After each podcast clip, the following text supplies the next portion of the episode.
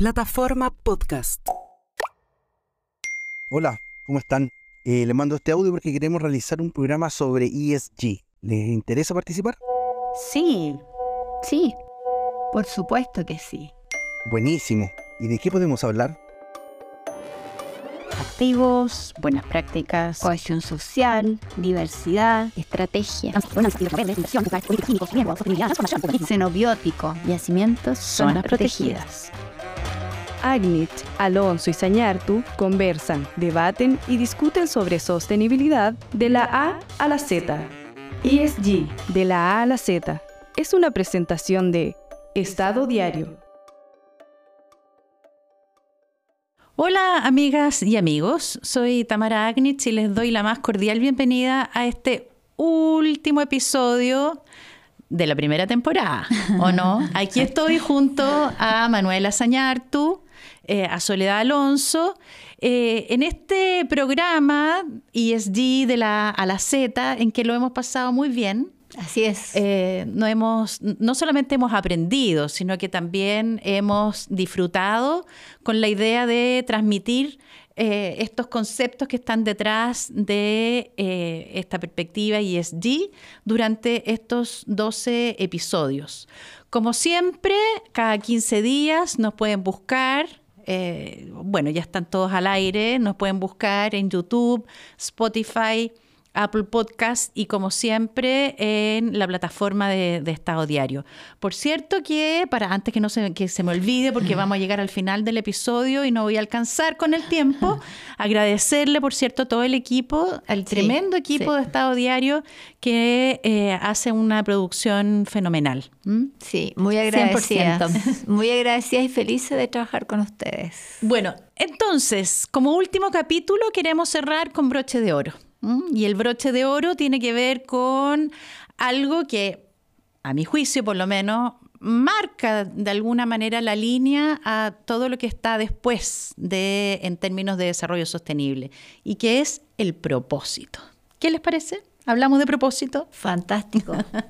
Y, y a lo mejor partir, porque uno dice, bueno, ¿qué es lo que es el propósito? ¿Por qué está como tan como de moda hoy día el propósito cuando hace algún tiempo hablábamos de misión, visión? Eh, los que venimos del mundo de la, de la gestión, eh, en ocasiones a veces hasta como que se tiende a confundir o se cree que es lo mismo el propósito con la misión y visión, que son terminologías que marcaron toda una era en términos de Sí. planificación estratégica, por ejemplo. Entonces, me parece que es importante partir por ahí. ¿Qué es lo que es el propósito? ¿Cómo definimos el propósito? Más allá de lo que nos dice la RAE. Yo creo que hemos aprendido, como tú dices, a no confundirlo con la visión o con la misión, y es nada más que, en palabras simples, la razón de ser, de existir de una organización, más allá de la generación de las ganancias o de la rentabilidad económica, y eh, define a la misión más profunda eh, y trascendente de la, de, la, de la empresa, enfocándose en el impacto que busca generar en, la, en, la, en su stakeholder, que es en general mejorar la vida de las personas. Es decir, la empresa ya vista como un eh, aporte a la sociedad y no como una mera eh, producción o una fábrica de de, de ganancias, que no tienen nada de malo, digamos. Pero entonces el propósito va mucho más allá de lo que hace la empresa o de lo que produce o de los servicios, sino que responde un poco a la razón de ser.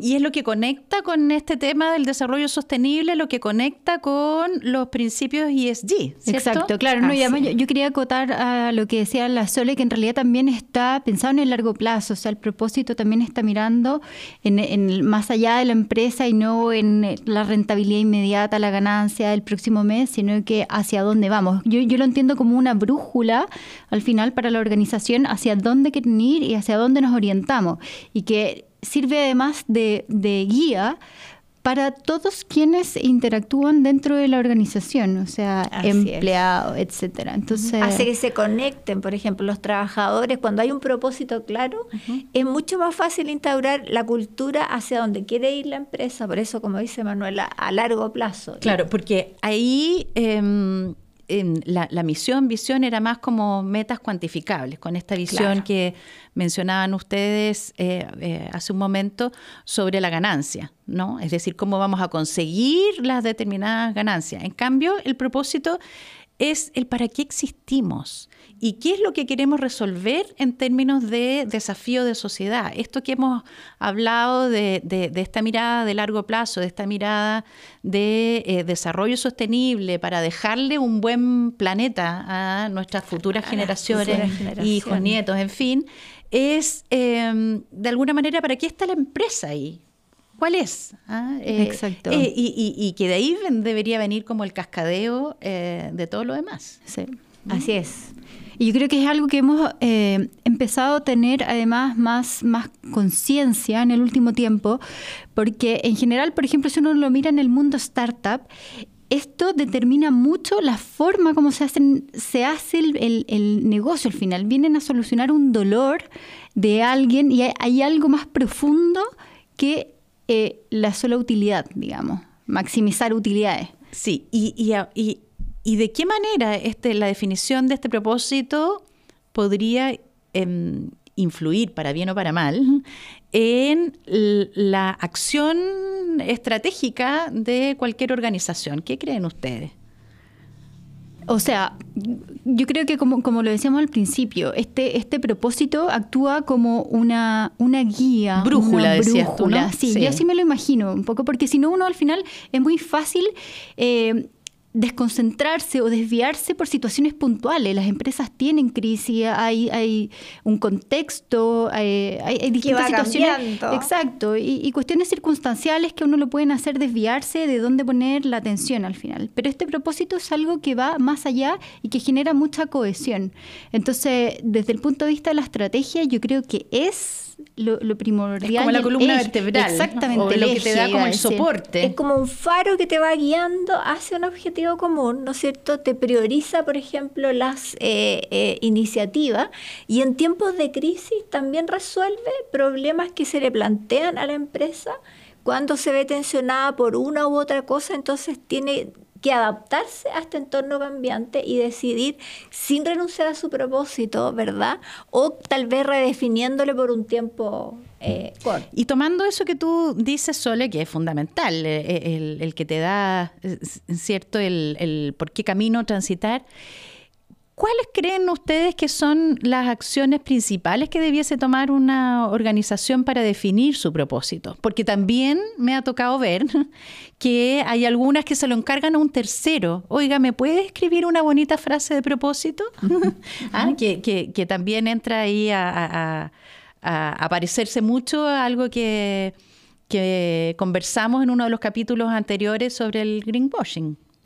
O sea, de todas maneras, instalar una cultura corporativa. Pero ¿cómo hacemos? ¿Cómo escribimos un propósito? ¿Cómo llegamos a definir para qué existimos? ¿Es porque lo que se le ocurre al gerente general? No, es decir, pensamos la empresa entre todos. entre todos. Qué importante lo que dice. Entre todos definimos y la pensamos. ¿Para qué existimos? ¿Qué vamos a aportar? ¿Y qué esperamos en el largo, en el mediano y en el corto plazo? ¿Y quiénes son todos? Manuela. Stakeholders. Stakeholders. Estás tú, claro, por supuesto. Inversionistas, los empleados, reguladores. Reguladores. Los trabajadores. en general. los trabajadores que en general ahora se conectan mucho con el propósito de la empresa y con los valores que. De hecho, hay un concepto que yo lo aprendí hace poco que se llama Employee Advocacy. No tengo idea en español si existe porque en inglés hay mucho término que, que, es único. Sí, sí. Así que hay que decirlo en inglés nomás. Pero es esto, es este como compromiso de los empleados con la empresa y además muchas veces ellos hablan a favor de la empresa, es tanto su eh, identificación con el propósito que se sienten libres y motivados de hablar de su empresa. Eh, así es. O sea, podríamos decir que hay una relación muy estrecha entre el propósito y la construcción de cultura. Exactamente. Mm, Porque una vez que está definido entre todos, como ustedes decían, el propósito, entonces ya se puede ir permeando y construyendo una cultura de integridad y una cultura corporativa que sea sólida y robusta para que cuando vengan tiempos de crisis o este entorno permanentemente cambiante y móvil, ¿no es cierto? Entonces la, la empresa sepa y no se pierdan las aguas. Y además que yo creo que, a ver, durante mucho tiempo, o sea, antiguamente uno veía eh, eh, empleados que a veces entraban a una empresa y se quedaban, hacían su vida ahí, 20 años, 30 años. Yo estaba en empresas donde dan premio a personas por estar 30 años, 35 y te regalaban un reloj. de 45 años.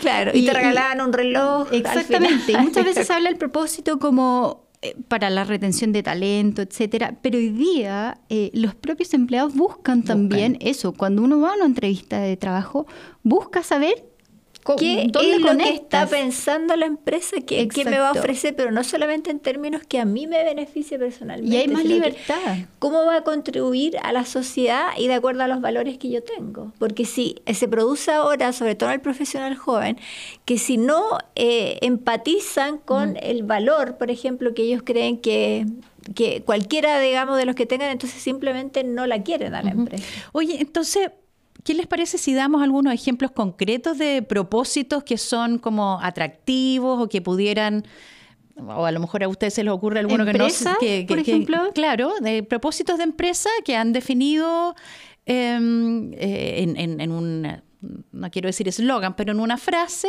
su propósito y que eh, con eso han logrado atraer talento o también no solamente atraer, pueden provocar lo contrario, ¿no? Sí, o, yo- o provocar adhesión del consumidor. A mí me encantó la de los anteojos, la, eh, la Warby Parker, que dice ofrecer anteojos con estilo, dice, y a precio justo y hacer bien en el negocio. O sea, es una empresa que vende anteojos que pueden ser de estilo, con, con- de moda, digamos, eh, pero también con una sostenibilidad social. Entonces, si tú compras un par, ellos le donan a una persona que necesita un par de anteojos. Entonces ahí uno siente que está contribuyendo a la sociedad y no por eso dejando de lado la- el anteojo de moda que le gustó, digamos, que es algo muy humano, digamos. Exacto. Yo creo que hay otra marca, Patagonia, por lo menos se me viene a la cabeza, que, que es, es ropa lo que venden, pero siempre ha tenido un compromiso con el medio ambiente muy, muy fuerte. O sea, siempre uno ve a la marca con un fuerte compromiso de identificación con la preservación del medio ambiente. Ujú. Y, y para que, que nos, nos escuchen y nos ven, sepan de qué hablamos cuando decimos el propósito de Patagonia, podríamos decirles que ellos definieron construir el mejor producto, no causar ningún daño, usar los negocios para inspirar y llegar a implementar, perdón, y llevar a implementar soluciones a la crisis ambiental. Tal cual. O sea, ellos se definen em, como con esta cosa como más más integradora, más colaborativa, más de eh, identificar las conexiones que hay entre cada acto que toma la organización. Y yo creo que eso que bien nos hace, eh, no solamente a las empresas, a los seres humanos también, de cuál es la responsabilidad que tenemos al hacer o dejar de hacer algo. Lo mismo le pasa a las empresas. Entonces, en esta declaración de propósito, finalmente lo que las empresas declaran es que eh, eh, es- están lo suficientemente bien conectadas con su entorno, sus stakeholders, sus Sí. trabajadores, en fin. Y en el caso de Patagonia puntualmente, que no, no lo conozco demasiado, pero se me viene de inmediato la idea de, de los liderazgos y qué importante es al interior de las organizaciones que los líderes estén realmente comprometidos con esto y haya coherencia y consecuencia. Y en el caso de Patagonia, eh, su fundador era como bastante así activista en estos temas, entonces... Sí. Oye, pero vamos, vamos, o sea, vengamos a Chile. Volvamos a Chile. Chile y tenemos Claro, un tenemos ejemplo. algunos ejemplos que por lo menos a mí me gusta mucho el de Copec. No sé, Sole, si tú lo tienes por ahí, el de Copec. Sí, el de COPEC es, dice, existimos para potenciar el desarrollo económico, eh, el desarrollo y el movimiento de las personas, las empresas y el país. Entonces tienen un propósito que es influir en el desempeño y la reputación de la empresa. y- que y Copec, ¿y en qué parte importante. propósito habla del petróleo, de la gasolina, del En diésel? ninguna parte. En ninguna, ¿verdad? Sí. En ninguna parte, Sí. ¿no es cierto? Sí. Así es, es un muy buen ejemplo. Ahora, ¿cómo Copec habrá construido este propósito? Habría que preguntarle.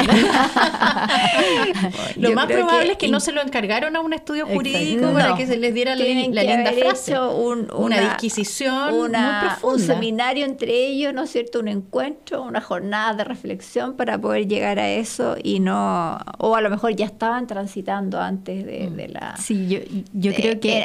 En, en la- en las energías renovables, porque estoy pensando, por ejemplo, un caso que comentamos acá de muchas eh, distribuidoras de petróleo que con la guerra de Ucrania se vieron tironeadas con esta cosa de o eh, dejar a Europa sin calefacción y gas o... eh, eh, o, o- o- o, digamos mitigar el riesgo ambiental. Entonces, muchas tuvieron que optar por redefinir el propósito en el sentido de decir, vamos a privilegiar el eh, no dejar a la, a, la, a la población sin calefacción, pero nos comprometemos paralelamente con energías renovables y limpias, con programas y todo. O sea, es una forma de, si tienen el propósito de lo que decíamos delante, o sea, si tengo un propósito claro, en tiempos de crisis soy, lo manejo mucho mejor y me guía mucho mejor. Claro, porque además tienes al- a los propios trabajadores bastante más alineados eh, detrás de un objetivo que es como más loable, si, no Sí. sé.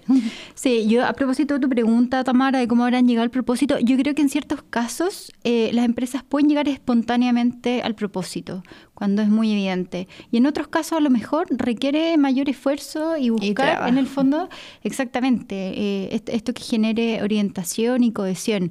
Y acá me voy a salir totalmente libreto, pero les voy a poner un ejemplo que una vez escuché en una charla de publicidad eh, que me llamó mucho la atención y se me quedó grabado. Eh, y a propósito de Coca-Cola. Coca-Cola no vende bebidas ni gaseosas. Coca-Cola vende felicidad. Felicidad. Mm. Claro. Y, y no tiene que ver a lo mejor exactamente con lo que estoy hablando, con lo que estamos hablando en temas de desarrollo sostenible, etcétera, pero el, el propósito hacia dónde va o qué es qué, qué solución da esta empresa, hacia dónde, hacia dónde quiere llegar, puede requerir a lo mejor instancias de discusión, tiempo. exactamente, Claro, más profundo de hecho, que yo reconozco que me encanta la Coca-Cola. Y me siento feliz cuando tomo un vaso. Oye, me- eh, Manuel, a propósito de lo que tú mencionabas, que hay algunos propósitos que pueden ser como muy naturales o que salen espontáneamente. Y en Chile tenemos algunos ejemplos también bien cercanos, como Algramo o Sí, triciclos, que Algramo. nacen incluso con un propósito muy identificado eh, antes de la primera acción como, Por como ejemplo, empresa. Triciclos dice trabajar por un mundo libre de basura. O sea, el propósito de ello es sacar todos los residuos de plástico, eh, gestión de, de todo lo que se bota y que se demora tanto en, de- en de- en degradarse.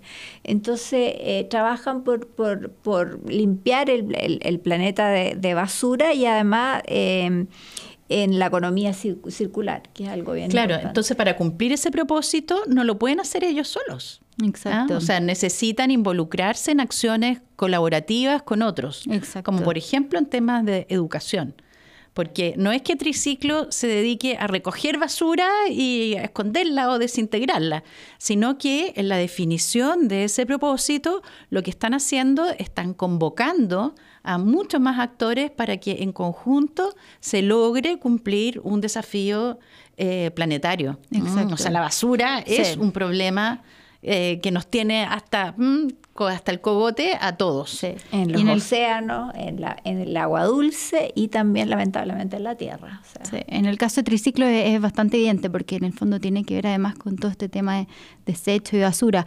Pero el caso del gramo eh, también es muy bonito, yo lo tengo anotado acá al propósito. Dice, entregar productos de calidad a precios justos y en cantidades exactas, qué importante, contribuyendo a la economía familiar y reduciendo el impacto ambiental.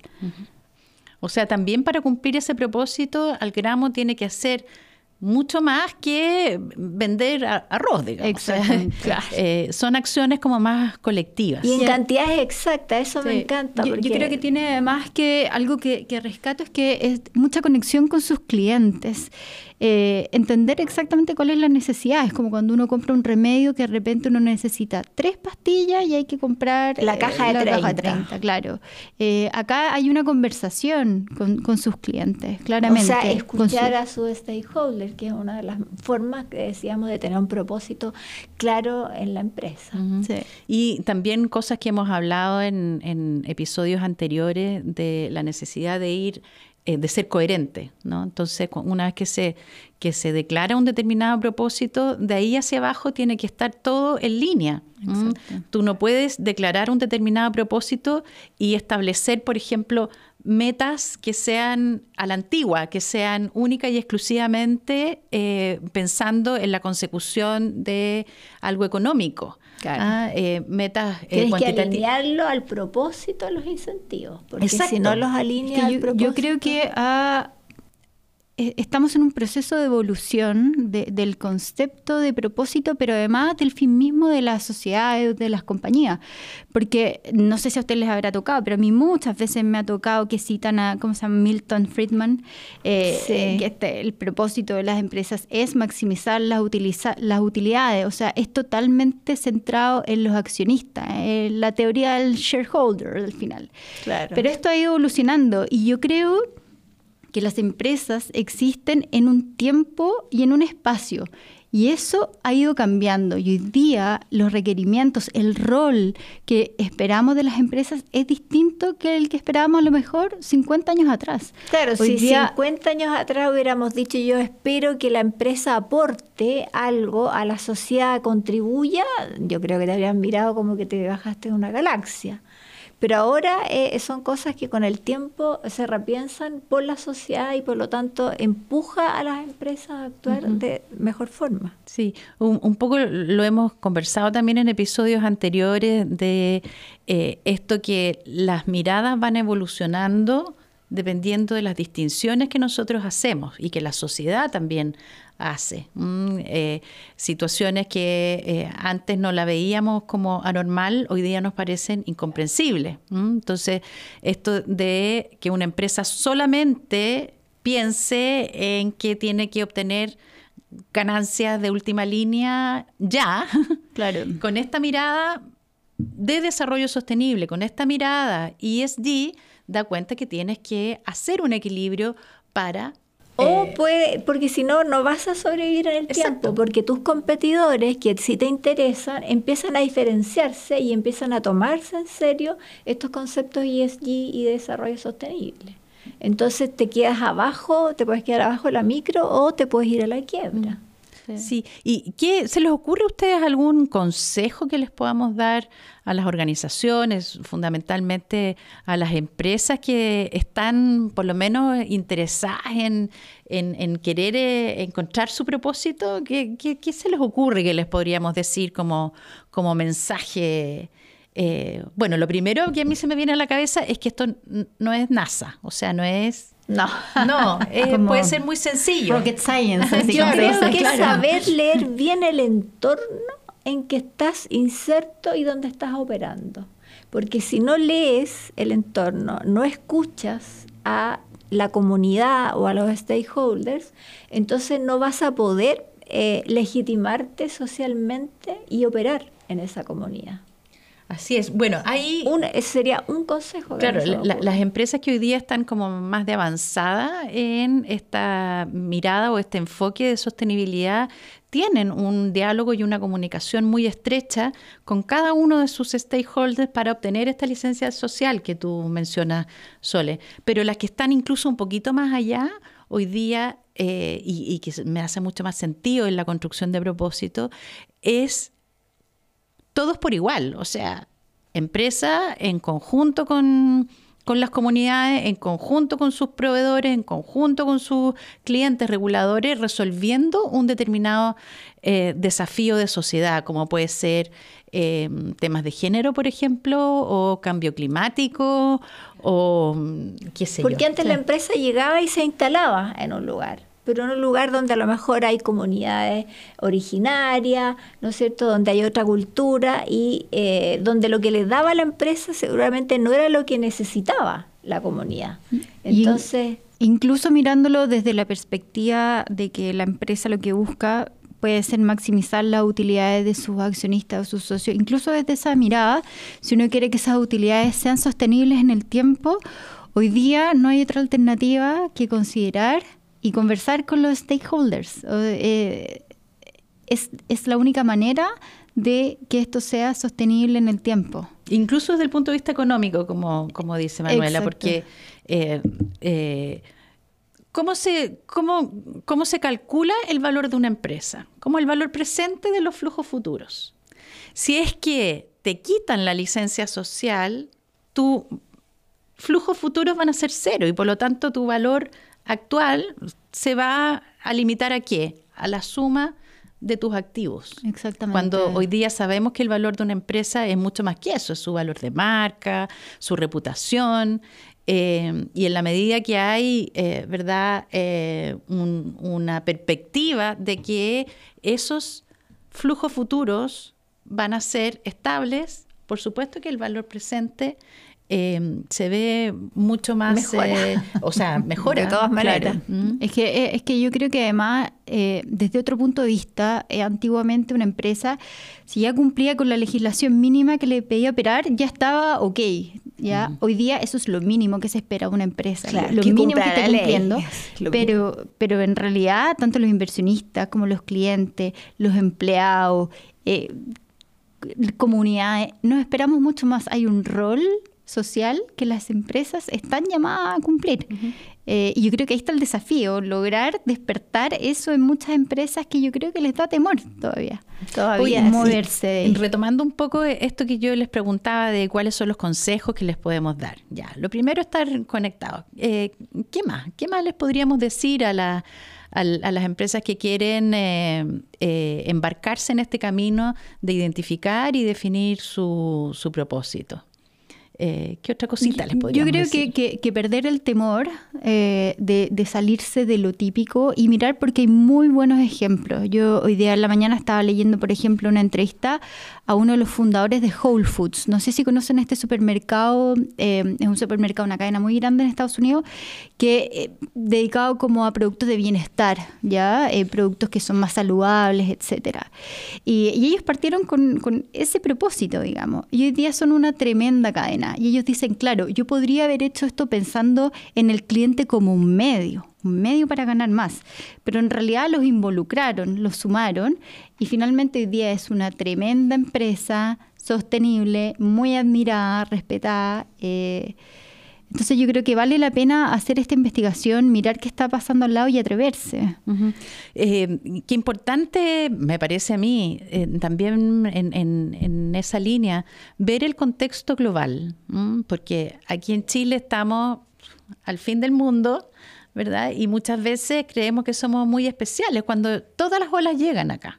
¿M? Entonces, Claro. eh, también un... Mirar un- qué está pasando afuera, salir de la cajita donde estamos encajonados Eh, y, eh. y mirar qué está pasando afuera y cómo lo están haciendo. Y Europa ahí eh, llevan un poquito la delantera, ¿no? en lo que es el propósito, tienen como muy firme. Y en regulación. Uf, en regulación sobre todo de la debida diligencia, de la reportería.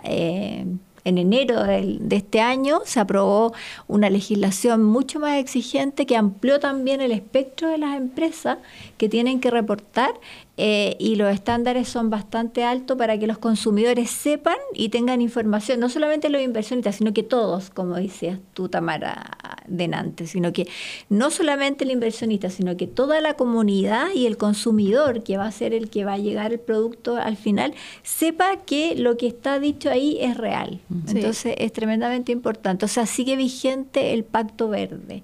Y hay otra directiva también de la, eh, de la Unión Europea que se espera que se apruebe luego, es una directiva del Parlamento. eh, europeo que tiene que- va a obligar a las empresas a reportar de manera más clara todos sus compromisos que tienen en derechos humanos y con el medio ambiente. Ahí está la parte social y el environment. Sí, y, y otra de las cosas que como para quitarle un poco la ansiedad al- a las empresas es que no es que cada empresa tenga que resolver o eh, hacerse cargo de los 17 objetivos de desarrollo sostenible, por ejemplo, ¿ah? sino que cada una en función de la actividad en la que está embarcada y, y en el estado de desarrollo que esté su Exacto. organización, puede decidir con cuál se va a comprometer más o cuáles son las acciones concretas que va a emprender para colaborar en la consecución de alguno de, de uno, cuatro, tres, da igual, eh, pero no tienen para qué abrumarse pensando en que tienen En que eh, cumplir con los 17 objetivos. Claro, No. uno, uno podría decir a lo mejor que este propósito ilumina a lo mejor uno, dos, tres, los que sean objetivos de desarrollo sostenible. Y lo mismo pasa, yo creo, con los criterios ESG que, que Claro. hemos hablado. Las empresas no tienen, yo creo que no es realista pensar que las empresas van a hacerse cargo en paralelo y al mismo tiempo de No. todos los ámbitos. Es Y de todos los problemas de la humanidad. Exactamente. O sea, yo creo que, que en el fondo es algo progresivo. Lo importante es que se vayan sumando, que todas se vayan sumando y vayan contribuyendo con su granito de arena a los propósitos y a los Y, y objetivos. que sea, yo creo que sostenible. coherente también, porque lo que yo creo que los clientes hoy día no perdonan es que haya un compromiso muy fuerte con un tema puntual y en realidad uno se da cuenta que no es algo integral dentro de la empresa claro. y que Eso es no tener un un, peligro- propósito claro. y un o- o- peligro o, de- disgregado el, el liderazgo. no de, sé. de lavado de imagen al final, de greenwashing. Cuando uno ve que no es sistémico, no- que no es integral, eh, es lo peligroso. Yo creo que uno puede avanzar lentamente, progresivamente, eh, pero ir avanzando, irse sumando. Oye, les tengo una mala noticia. No nos tiempo. digas que se acabó el tiempo. Se acabó el tiempo, pero les tengo una muy buena, Buena noticia, noticia. después. Vamos a volver. Vamos a volver con una segunda temporada. Estén atentos, les vamos a avisar cuándo. eh, pero eh, nos vamos a preparar para que la segunda temporada venga más recargada, con más temas entretenidos y que sean de utilidad no solamente eh, para las empresas, sino que para, como dice la Sole, los ciudadanos de a De a pie. pie. ¿Cierto? Que al final todos somos ciudadanos de a pie. Exacto. Entonces, eh, nada, pues ha sido un gusto eh, compartir sobre todo con el equipo, el, el Sí. tremendo equipo de Estado Diario que está detrás de cámara, pero que son los que hacen posible esta iniciativa que partió como un sueño, ¿cierto? Como una conversación de amigas. como una aspiración, Exacto. eh, podríamos hacer algo y al final se terminó estamos. transformando en, Con, en un con programa 12 episodios más eh, contundente. que ya están al aire y que, nada, será hasta la próxima. Nos vemos y no olviden escucharnos en Spotify, Apple Podcast y por supuesto en YouTube. Muchas gracias y hasta la próxima. vemos. Nos vemos. Chao. Porque ahora el contenido también se escucha. Estado Diario.